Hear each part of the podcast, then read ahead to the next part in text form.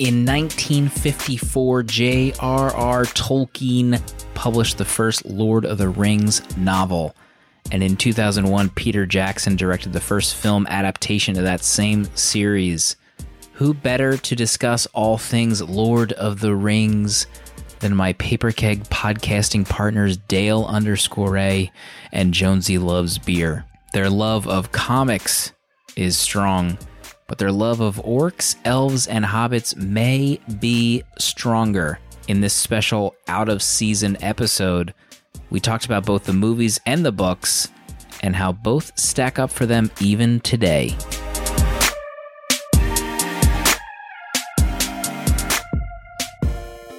You have like a worksheet you're working from here? I do. I have a sheet of notes that I uh I wrote as I was watching it. Love it. I I think it was the first time I've seen it uh maybe in theaters but I feel like I was working at West Coast Video when it came out on DVD because as soon as I saw the box art I was like oh my god I've seen this a trillion times at various points in my life. But like the movie was the first time I'd seen it. So like Dale did you read the books growing up because like my lord of the rings connection is like unlike most nerds i feel like like i've seen the movies maybe once and that's it for me So the movies were the first that I saw. I uh, well, idiot. The the movies were the first thing that I've consumed, and then I went back and read the books uh, two or three times. Um, but the, the yeah, the movies are definitely what I what I've experienced first. Uh, real quick, when I was in seventh grade, the last day of school, they called me down over the loudspeaker, like me and maybe eight other, nine other students. I don't know how many, and uh, to the principal's office. And I was like, "What is this about?" And they put The Hobbit in my hand, the book, and they're like, "Okay, you read that over the summer." And do a report on it, or, or write, do a paper on it. I'm like, wait a minute, like, no, like this is you can't tell me what to do over the summer. Like it, th- this was the beginning of the end of my. you left school after seventh grade after that. yes, exactly, because they can't tell me what to do. Um, but yeah, so I had a. So like the last week before school started, I remember reading the first paragraph and the last paragraph of The Hobbit in each chapter and trying to do a a book report on it. And I got like a D minus. I think I got. The, I think I got a D because I did it, but I didn't really do it. Uh-huh. Um, but so I wasn't much of a book reader back then, and uh, you know, the Lord of the Rings books, I'm okay with. I'm not like the biggest fan. I don't, I don't need to like pick them up yearly or, or something like that. So the movies were definitely it. For, they're it for me. Jonesy, what about you? Because I feel like you, I don't know, I feel like when we were going to high school, you had like the vast catalog of Indiana Jones, James Bond materials, like anything you can get your hands on. Was was Lord of the Rings in that group? Well, I was um, the summer. Uh, I feel like this is like the antithesis from Dale's story, but I think the summer I turned 12 or 13, I became like a voracious reader.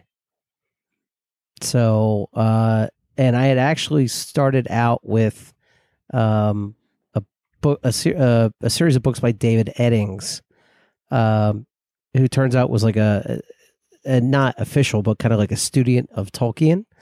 So, like his his series was like very similar in vein uh, to the Lord of the Rings, but it was like a much uh, easier to read. Because if you ever read the Lord of the Rings, it's very um, like Tolkien was a linguist; he was a professor, so it, it comes off as very professorial and very beautiful and very uh, like like a linguist uh, linguistics class in Elfish.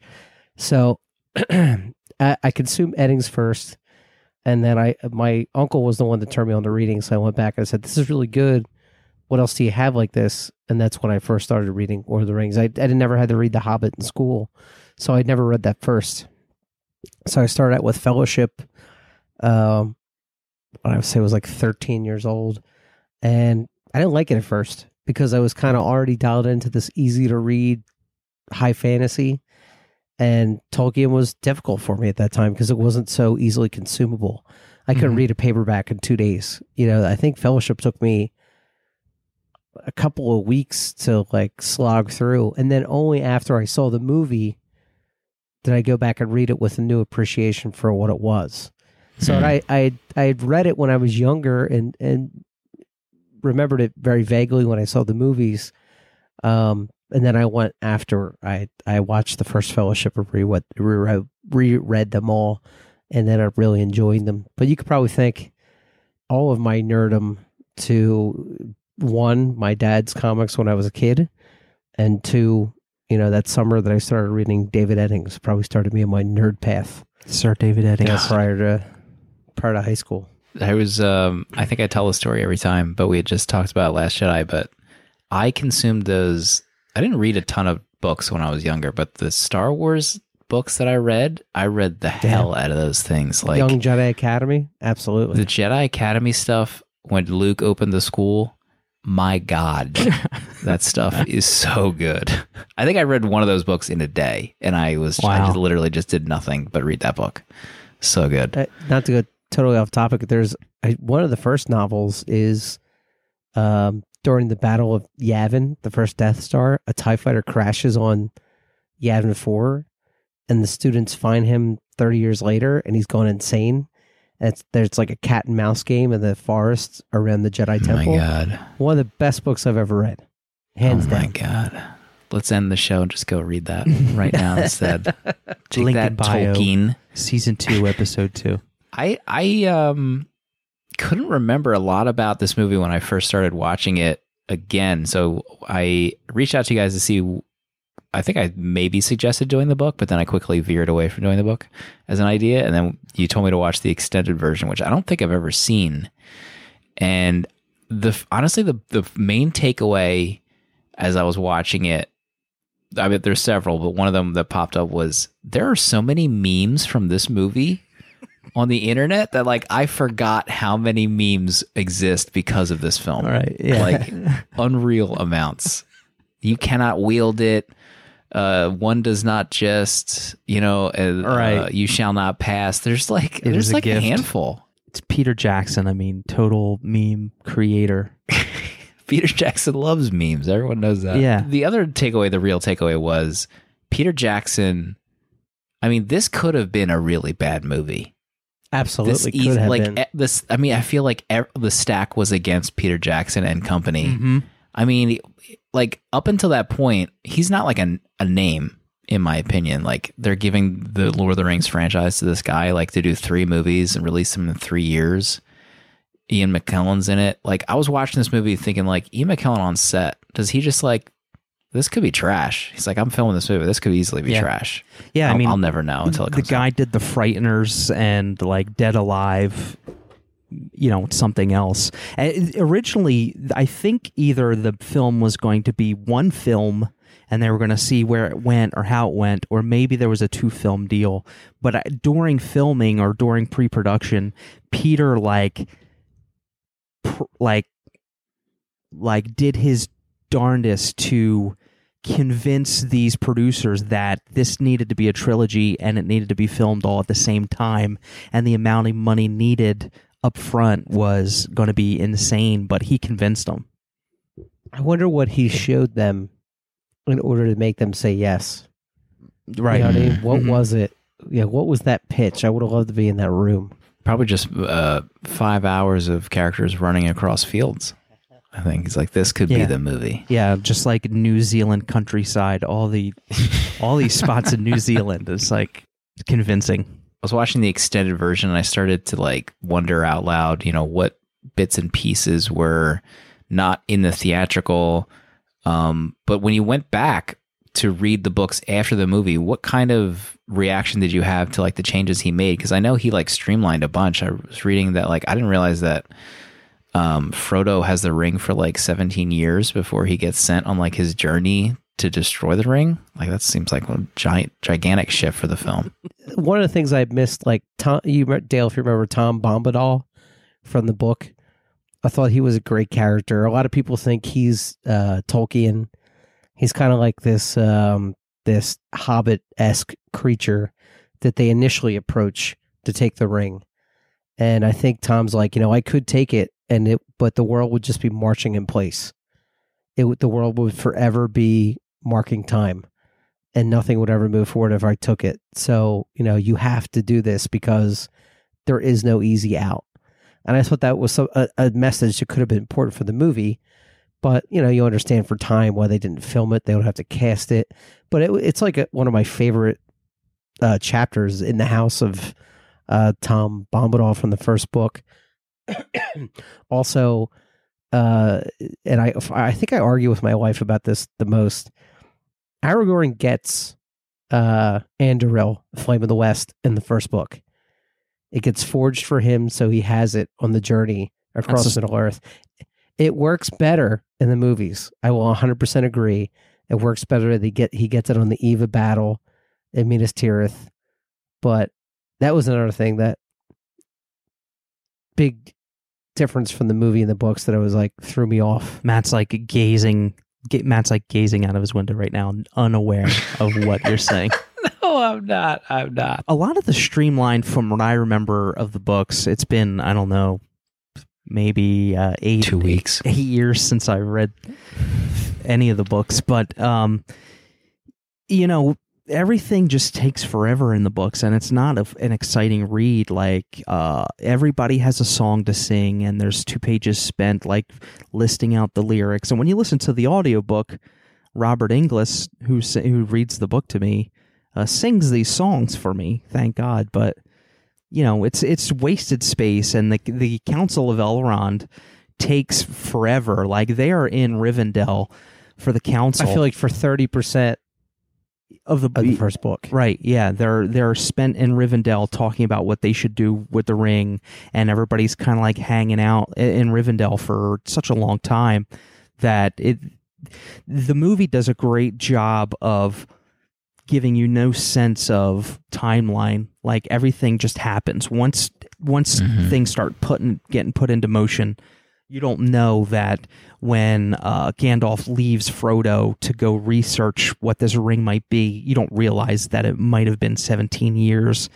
Uh, that between that and him getting trapped on top of uh, Isengard. Isengard for uh, Saruman, Saruman's uh, tower, you know, that could have been 17 years, but that's not established in the movie. And it, with uh, to it to its advantage, I mean, you don't need any of that to have a great film. You know what I mean? No, no, you don't. I, and I think um, the movies are much better than the books at making the action seem important.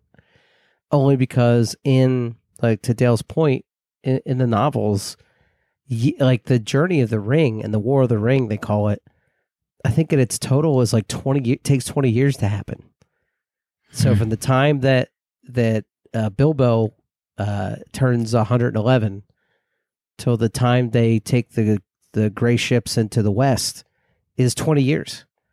I mean, and it makes a good. It takes a or the movies make a good job out of making everything feel urgent. The movies give the the story a sense of urgency that I think it needs Mm-hmm. That that Tolkien never intended to have when he wrote the books. Where do you think the books excel over the movies? I, I think probably exploring the the beauty of the culture of Middle Earth. I mean, the time he spends on Rohan, um, and I think, and Dale, stop me if I'm wrong because I do get some of these details fuzzy. Like we're to understand that Middle Earth is our Earth in the very in our very distant beginnings, and it's I think it's meant to tell you how cyclical uh, nature is and kind of why we should not uh, approach industrialism so fanatically. And I think that's the the original message of the book is. Uh, and there's a line in in the book and the movies where they talk about the fires of industry burning our culture, Hmm. and uh, uh, but Tolkien is such a a, a wonderful linguist and storyteller that he he spends chapters on, on setting up why Isengard you know why it was established that why the five wizards came to Middle Earth, like all this tons of stuff that you don't need to enjoy this kind of story, but add just layers of layers of you just maybe wondering like why you know where are the twins? You know why does radagast the brown where does he at? Like you, it asks a lot of cool questions that you don't ever really need answers to but it's beautiful in the way he tells it Yeah, yeah. For for me, uh, well, Jonesy, I think uh, I did hear that about Middle Earth was supposed to be our Earth, but I, I thought maybe he went back and retconned that and and said it wasn't that, but that might be a wrong part of my thinking. But for me, I think where the book, I, I don't, I can't really comment to see to whether there's anything in the book that I hold over the movies for me. Um, but uh, what I think, I guess, the best part about the book is the the imaginations that were born out of this book, the inspiration that the books provided to tons of people uh, when they found it was amazing.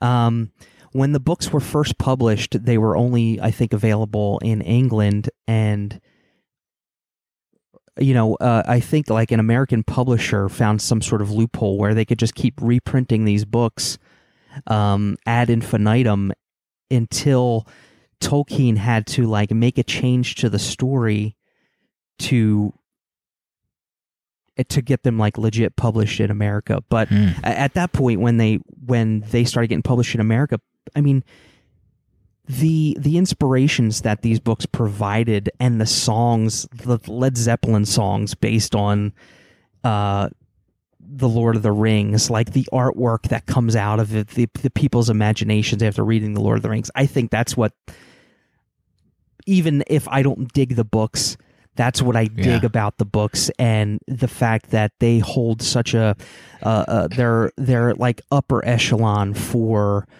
reasons for people writing and creating and doing their own thing and discovering like this deep mythology that he spent uh Tolkien spent years creating like he has eons of of uh what happened before the Lord of the Rings and the Hobbit like centuries thousands of years Yeah, the Silmarillion is the story of the elves before, either before they came to Middle Earth or how they settled Middle Earth. That's one they're talking about making a. The I think the series will be about the the Amazon. Oh, the Amazon series. multi-billion dollar series. I think each season's going to tackle something different, Hmm. kind of like True Detective for Lord of the Rings. Yeah, I was gonna ask. I, I mean, I get the impression that the books aren't, uh, like critically acclaimed. Like I, when I hear people talk about the books, they're like, "Yeah, the books are okay, yada Mhm. yada yada," but people still love them. Why? Why is that? Like, what is it about the books in the series that resonates with people even though it's like not super well written or in like held up in terms of like the the greatest novels ever written. I think part and parcel because of it was the first. It, I mean, there were no fantasy novels before Tolkien that, are, in my knowledge, have any acclaim. So this was the first story where he kind of took these different uh, cultures, creatures, and blended them all in one world. And and, and someone correct me uh, if I'm wrong, but I, I don't think that I am. Like you would have like the what we consider the D and D party to be, you know, a Mm. man, an elf, a dwarf, uh, an orc. Like these were different uh, cultural creatures. Uh, you know, elves and and such, and fairies were more Irish, and uh, you know, dwarves were, I, I think, Germanic. I'm not 100 percent sure. I think I have it flipped. I think elves were more Germanic and Viking, and he kind of took a, a representative from all around Europe you know, which was his Middle Earth, and he kind of made the elves and dwarves and and orcs and all these creatures as we know them today. He started that, like he was the originator of those modern concepts of those creatures. And and Dale's, I can't tell if Dale's confirming this or shaking his head at me from being so small on my screen. So I'm going to turn it over to him real quick. No, yeah, I think uh, I think it's so high up there because it's undeniably,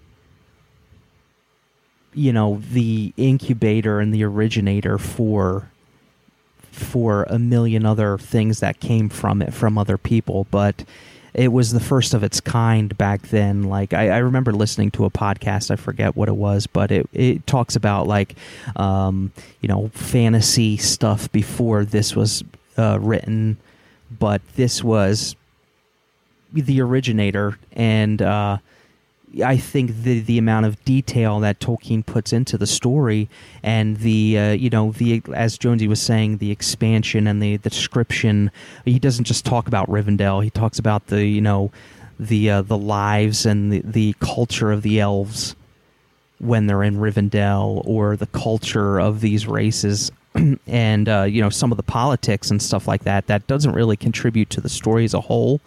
But he felt like you know he's describing these whole new created races that were never documented in story before. So why not give Mhm. give them life?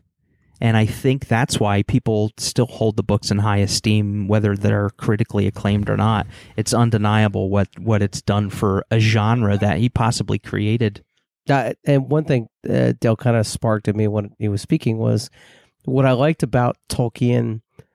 You know what really impresses, uh, you know, is makes me impressed by his writing, is that you can kind of see that all the story choices he wanted to make. He was like, "I'm not going to make this choice unless there's a good reason in my own world to make it." And I'll give you an uh, a, a what if uh, that I know that his son Chris Tolkien has talked about before like so that you know the port where Gandalf comes back is sent back to the mortal world from the the west. So he's Gandalf the Grey, comes back as Gandalf Gandalf the White.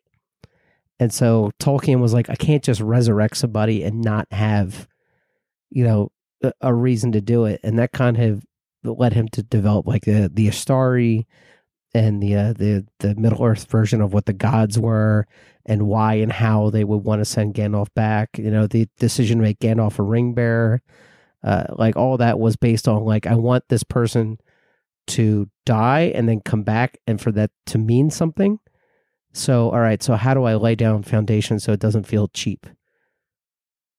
So I always Hmm. like that about like, and that just led him to write volumes and volumes and volumes of this super elaborate backstory. I mean, the Middle Earth is probably as well fleshed out, probably better than any other fantasy series. when I was watching the movie, I totally forgot that there was like uh, so many video games that were spurned from this, like Mm. on PlayStation, the Middle Earth, like uh not like the kind of like the three quarter top down view where it almost like just like a sm- smash 'em up game. I remember playing that game all the time. I think I had more like invested in that game than I did, uh, you know, anywhere near the book. Yeah, they. I had the uh, GameCube version of that, and it was. I mean, there was so much coming out of the uh, the product, the media push at the time, back when they made like movie video games, and uh, that was a that was a great concept video game over the shoulder, like Diablo style Yeah. action game where you could level up your characters and stuff like that. Dale, did you play Shadows of Mordor? No, uh, is that the first one? Mordor. Mordor. You must take the ring to Mordor. Also, the if I can sidetrack for one stupid topic, I like Gandalf. It's not Gandalf. It's Gandalf. Yes. Gandalf. It's like an A, like an A. It's like I, I always thought it was Gandalf because that's what like most Americans say, I guess. But like it's not. That's never uttered in the movie. What do you want, Gandalf Stormcrow? Do you remember uh, when the extended versions came out? Were those bonus features of the DVD release specifically? Because I feel like the bonus or the extended versions added like two to four hours per movie. I think uh, easily an hour per film. Yeah. Yeah. Easily And, an we, hour. and Dale and I saw the extended versions with a live orchestra. We should probably drop that tidbit in. Absolutely. It's my yeah, notes. uh, my uh, I think the only person that didn't want to be there was Mrs. Andrews. Uh, but we definitely watched. It took two two whole days, and we watched all three films with an orchestral orchestral background. They played all the music, that sweeping music, live while we watched the movie.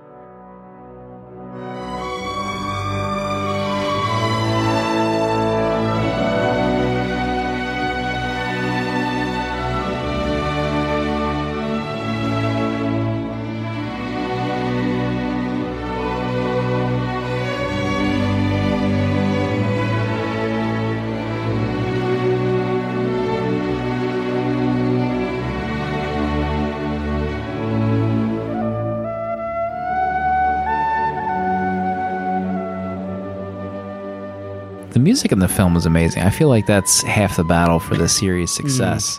Mm-hmm. I completely agree. From the opening scene uh, with the dramatic music and Galadriel like speaking, trying to fill you in about what happened with the rings before we, you know, get to the movie, and then cue to the music. I, I'm just getting chills thinking about it. But cue to the like the light-hearted fiddle music to play like sweeping over Hobbiton. Oh my god. Howard Shore is it's by it's far and away my favorite soundtrack of all time. I could play it at work when I'm trying to just concentrate on work. It's just it's beautiful, beautiful stuff. And it's it's half the reason why I, I love the movie as much as I do. It's crazy to have the the property of Lord of the Rings um, has like the most one of some of the most beautiful music in kind of like nerd re- geek related fandom, and then you have like the Marvel movies, which has like the most forgettable m- music in the history of like cinematic film. Right, It's just yeah. like I don't understand how they put the emphasis on music, or they don't care that much, or maybe Lord of the Rings just got like super lucky and they just nailed everything perfectly. Oh man, they and they did they nailed it. you have to lay out the plan for the orchestral viewing. Because you say it takes two days to do it. Like, what's you get? You sit down for 10 a.m. You take like an intermission at 1 p.m. Like, what? What is that? What do those two days look like? I think that it started in the afternoon the first night, did it not? And it was a matinee the second day. Yeah, it was like 1 p.m. show, 6 p.m. show, and then the next day Yeah, we- it was a 1 p.m. Show. We show. were able to go to dinner, and we came back. Right. Right. I want to say. I know we took we bought the tickets a year in advance. I My do remember that. Um, but I also, uh, very surprise uh, at the end of the sec the third show, everybody was kind of like getting up to leave, and they brought uh, Michael Kamen Gandalf. up on the stage, which was and Dale and I thought it was Michael Kamen the whole time. We had no idea it wasn't him. Can we edit that out because it's Howard Shore? Howard Shore did the Oh, music. I say, why did I say Michael Kamen? Oh my I god! No idea. Yeah, don't edit it out. People know I'm an idiot. They don't care. Yeah, so Howard Shore was there and he came out and he like waved and the the standing ovation that this guy got after listening to like watching on stage as a 70 piece orchestra like we're sitting in front of the cellists playing the cello parts and you look over and the fiddles are there playing like the hot you know it's it was spine tingling and to, for to walk him out on stage after i mean the guy got maybe a tw 15 minute standing ovation Jeez, uh, Louise. well deserved. Well deserved. I mean, Like- probably a the the the way it masterwork. the, the way it worked was i mean th- dialogue was very minimal and as soon as like uh, music started in a scene like the dialogue was just kind of like phased out and they kept the closed captioning on the on the screen so you could just take in this Mm. music. And it was like at Lincoln Center in New York City. I mean it was like the place to listen to or- orchestral Yeah, music. if you're go if you're going to see it, gonna see I mean that that's probably the best way to do it. You know, what I mean, in in New York City, gotten an- got but I, I think got an Uber after the show, and it was like uh, you know high pricing, we did it surge just to pricing. get through it. Lord It of the Rings surge pricing. Probably more than the whole vacation to get that Uber back to the hotel. That's that's when we still used Uber to get around. I do want to say I don't know uh, how we are time wise on this new program you have, Slim. Yeah. Uh, but I did like the the structuring of the movies with the bigger plot points. I thought made more sense than they did in the novels, and I'll give you an example. So um, there's a cliffhanger with Gandalf the Grey and Gandalf the White. That happens all in the second book. I mean, the Council of Rivendell is, is I think I was generous when I said thirty percent of the first book. It might be fifty percent. So that he restructured the movie to have action beats that made more sense to break into a trilogy. So you would have some form of cliffhanger. Like I really liked how uh, Gandalf dies at like the eighty percent mark, and then you still have like a cool down period. You know where they go to um, the sea Galadriel to when the Fellowship breaks, and you know it's going to be something completely different. So story wise, uh, it makes more sense for this book to be the Fellowship, and then the breaking of the Fellowship. He gets all that done in one movie, so that when you go to the two towers, you're you're ready for the next concept.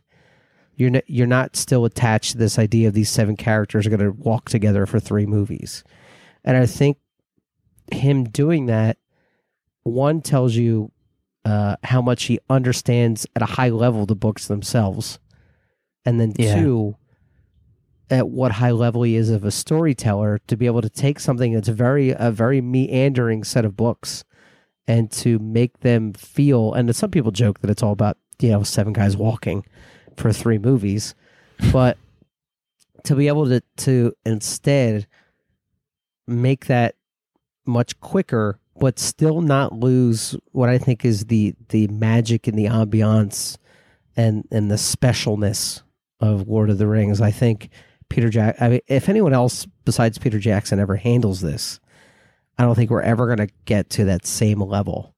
I, I don't know what his involvement is in the Amazon series. I hope he is at least an executive producer, so he has some kind of input. But I I think these movies are, are probably not what we deserved because they were so good. Hmm. Does that make sense? yeah. We didn't deserve for as good as it was. Did you did you guys watch the Hobbit films? What did you think of uh, those? I did watch the Hobbit films. No comment from Dale. Um, no, so I I remember leaving the theater with Jonesy after the first, being pretty high on uh what. Yep. what uh it was going to shape up to be. Like it was, it looked super promising, but Thorin Oakenshield was amazing in the first movie. Richard Armitage. mhm. but uh the, in the you know in the la- in the next two it's it just like a complete and huge misstep trying to make three movies out of this hobbit hobbit uh series. Uh you know it's it was just yeah it was a complete misstep. I mean there, there was added stuff to pad it for movie going audiences which i understand but even then um I, I can't say that I appreciated or liked what decisions they make to to make up certain uh you know to make up their own kind of mythologies. There are certain aspects of the books. I mean, of all the three movies that I do like, Smaug the Dragon, uh, I really loved. Um, Lake Yeah, Town, probably the best part. yeah, Lake Town In, in, the city of Dale. Dale.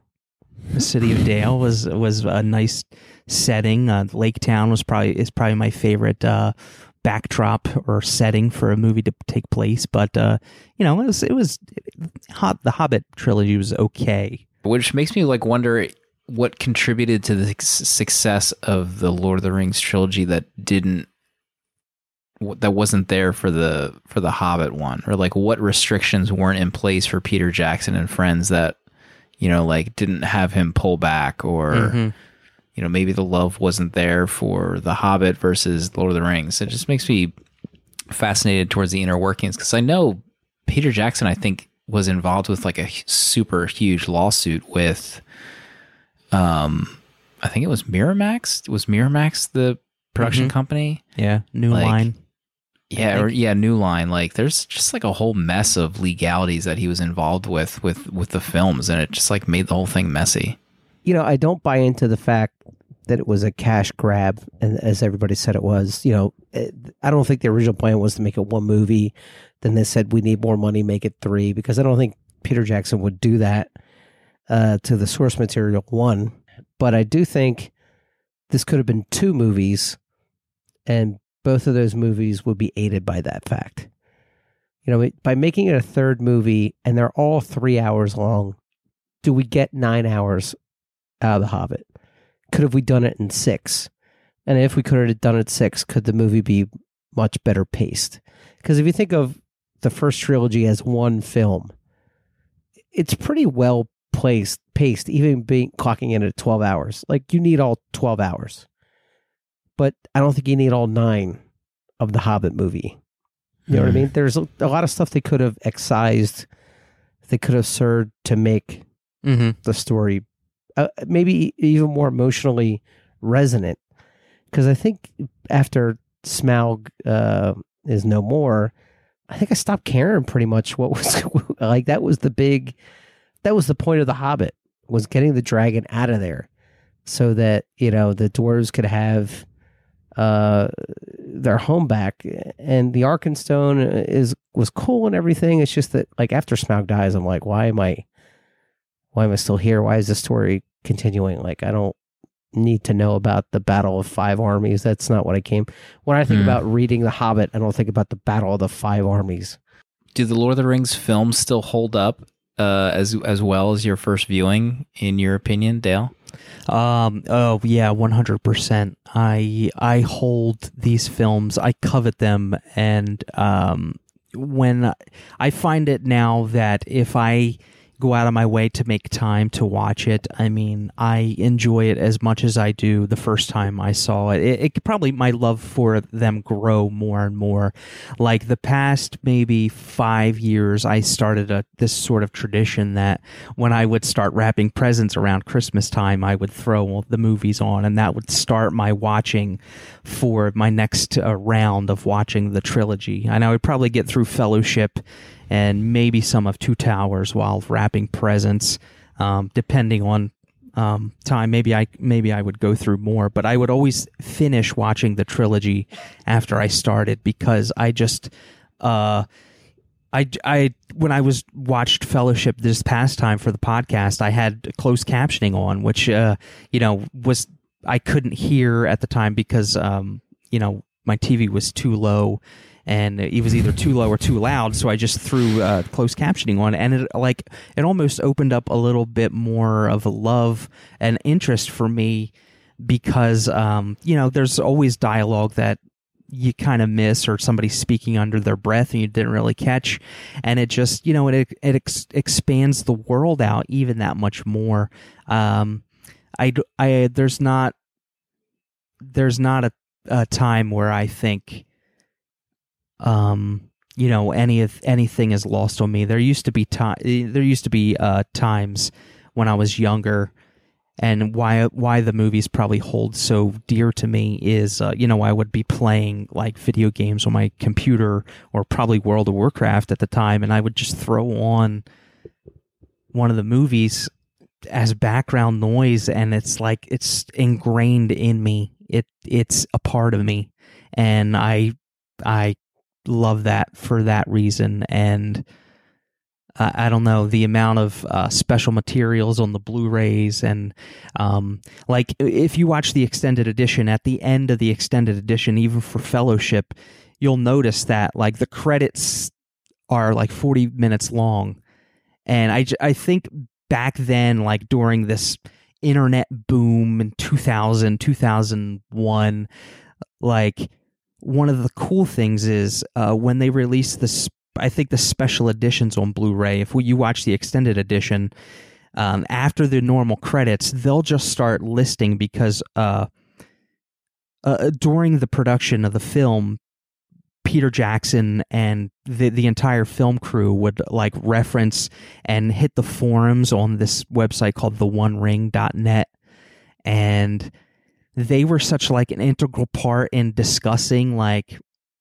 movie mythos and stuff like that that like anybody who was registered on that website at the time got their names at the ending of the extended edition credits. Hmm. and the credits just rolled roll for like 40 minutes. And it's amazing like because back you know in 2000 when the internet was like new and high speed internet was new everybody like everybody was finding their place online and I didn't know about it at the time. I wasn't a part of it, but I just think it's cool that you know the the uh, the creators of the special edition DVDs were cool enough to throw that on the end of the actual Yeah. credits to the actual films. like the actual Fellowship of the Ring, you could watch it and see your name at the end of the Fellowship of the Ring. Is amazing. One of the things I want, and I know my wife will never let me purchase, is I really they make a life size statue of the shards of Narsil with the elven woman holding them on like the cape. Hmm. And I Oh, really yeah. just want that in my house. I don't know why I want it so badly. I don't. I definitely don't need it to live.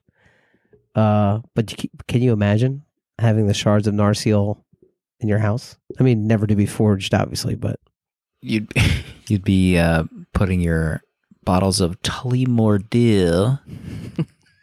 maybe I'd shatter a bottle and it'd be the shards of Tullamore. So, I mean, Matt, we've been talking, but you haven't talked yourself about.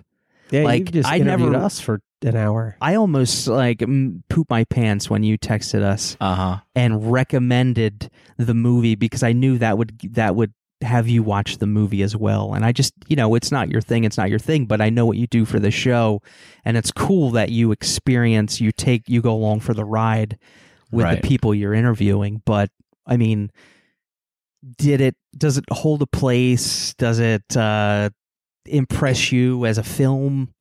I, I, I, for whatever reason, I can't remember what I thought of the movie when I first saw it when I was younger, and it's, uh, I wish I remembered. I I watched it, I enjoyed it. It doesn't have, I don't know, I just the space in my like emotional gamut that it would resonate with, I Mhm. guess, is filled with something else. Yeah, Oh, like fine. I don't like I don't um I don't have that kind of special connection with the characters um like Gandalf. Uh I don't you know, I don't I don't know what it is. It's just Lord of the Rings has never f- like fueled Means fueled me for Wandelf, some, by the way. for for for for some reason. I I Mhm. don't know why that is. Yeah, not even And when I- not even when Boromir was redeemed, but still died defending the hobbits, and I mean, that scene was great. you know, Like I love that scene. Um I'm just I'm just teasing. I yeah, I enjoyed it. I I remember really liking like I vaguely remember I think it's Two Towers where is that where Gandalf like makes his grand return like over the hilltop? you mean when he the musters battle? the Rohirrim for the final battle? Yeah, Yeah, I, I, I remember it a little bit. The, maybe that's the scene I'm talking about, but I remember when he makes his really return loving- first, Yeah, like first coming back. What- I think it's in the. I don't. know. I just remember that there's like a huge battle, and it's like Oh, yeah, they're yeah. about to lose, and then he appears in the white light. Like I remember seeing that in theaters, and I thought it was pretty ba. Return to the King. I don't really remember anything about. I remember. The, I remember a spider in the second movie. I think is that the second movie? It's not a spider. Is that a spider that like almost Yeah. kills Frodo? Yeah, I think it's that's the third movie. Third It's the movie. main one of the main set pieces of the third movie. So you've seen them all the movies before. I have seen them all. Yeah, I have Oh, seen them all in theaters, but for whatever reason, I never ventured back. But I have Mhm. like I know so many people like exactly like what you mentioned. They watch. They have like the marathon. They do it like every year, or Mhm. they have like a certain night where they'll play all the movies. Um, yeah, it's it's like people always ask me like why I don't play Dungeons and Dragons or why I don't have any interest.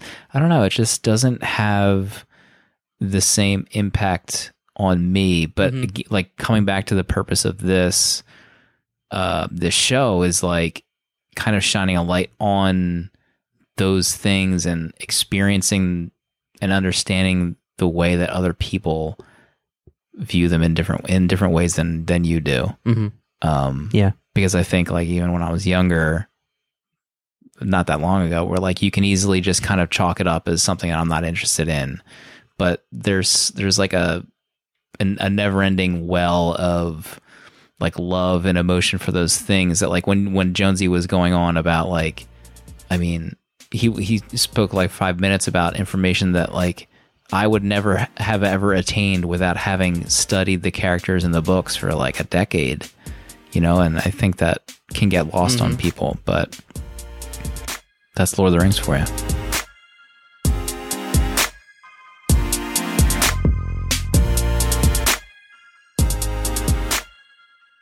That was the end of the first EP episode for Link in Bio. Thanks to Jonesy and Dale for coming on to talk about Lord of the Rings. You may have noticed that there was no ad for half double design, but don't worry, I didn't forget. I just want to keep those fun inserts in the official seasonal episodes. If you dug this show, please share it, tweet about it, Facebook, whatever floats your boat, and go to halfdoubledesign.com. My lovely wife Ken and Will crochet literally anything. Anything is possible. See you next time.